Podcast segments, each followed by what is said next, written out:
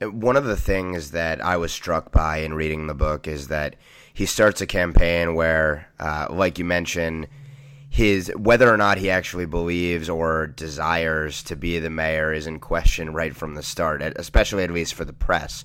Um, he runs what I would call sort of an anti-campaign. It's more than unconventional.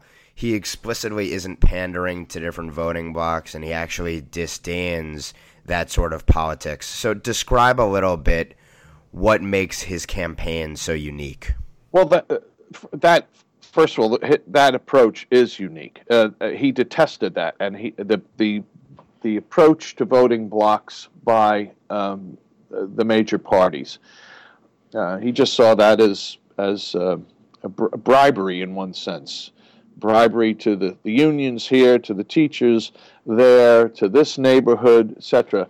Um, and at some point, somebody's paying the bill, and uh, not at, no one's really um, uh, collectively benefiting. And the proof of that, not collectively benefiting, was the ghastly state that the city was in: economic decline, crime-ridden, filthy, um, a, a great exodus from the city. Uh, so uh, Bill took that head on, uh, the that kind of uh, approach uh, to, to the to the old voting bloc. But he, but Bill, Bill was still, Bill was a magazine editor, columnist. he had he had a day job, so he didn't abandon his his life totally. Because I'm going to campaign in a way uh, that's going to allow me to keep doing what I do, but also make this make a point. But Bill uh, Neal Freeman, who has written the foreword to this book, talks about that, that Bill was fearless. I have to say, I know. I mean, I've been at National Review now over 30 years, so and Bill's God rest his soul has gone a few, but I think I knew Bill pretty well as a person, and um, he was a fearless guy. I mean, he was a real man. The, the dude was not afraid of doing things that you would say, "What are you crazy? Were you go driving, taking a your sailboat out into a nor'easter? Uh, you know, stay stay home tonight." Uh, but Bill would wade into crowds, uh, particularly what would be considered very hostile crowds, and engage in um, you know toe to toe, intellectual, not jargony, but intellectual discussions of real issues that may not have won the crowd over on the issues, but certainly cast this movement. Now, this is the you know we're talking about him running for mayor, but he's also he's also reviving the movement, and and he is he is putting a an, a, a face of intelligence and charm and wit on conservatism, and he is making conservatism something that is appealable to people who, you know, want to join those ranks, and maybe not horrific to those who don't want to join its ranks but don't want to think it's, you know, these guys are a bunch of, as Gore Vidal would call them, crypto Nazis. You know, the easy go to line. A Bill would wade into crowds, uh, take on all comers, and he, what began as a campaign that he himself made into a, a, a I don't want to call it a joke. We'll call it a lark at the very outset. You know, at the very outset, what if I will demand a recount, which made his very small staff cringe. Uh, he gained the respect of, not, of, of, the media, which was very important.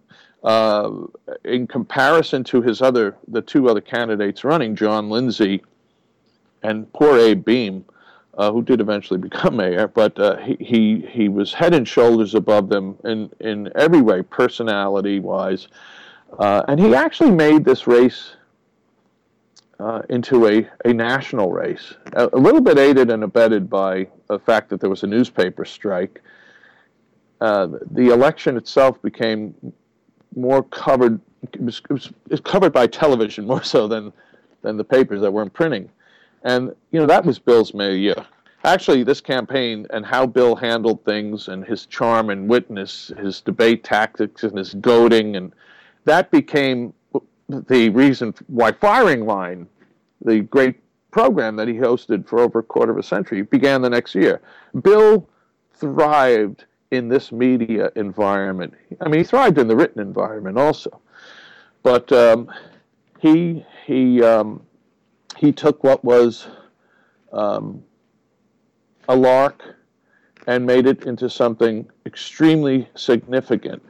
And towards the end of the race, this happens in many elections where you have third party candidates. You know, at the end, except with very rare exceptions, one of them being Bill's own brother when he was elected senator several years later. But most people go home to one of, of either of the parties. But they like to, it, prior to the election, you know, show their uh, real stance to pollsters. And Bill was polling over 30% in some polls, and uh, he never believed he was going to win. He believed that they were they were fleeting numbers. But th- that kind of stuff, late October, sent a shockwave uh, through the uh, New York and the American political community. So uh, he um, he really, you know, this wouldn't have happened if it was Bill Jones or Bill Fowler. None of this would have happened. You know, we have to think back about this. This this man is a very very unique individual.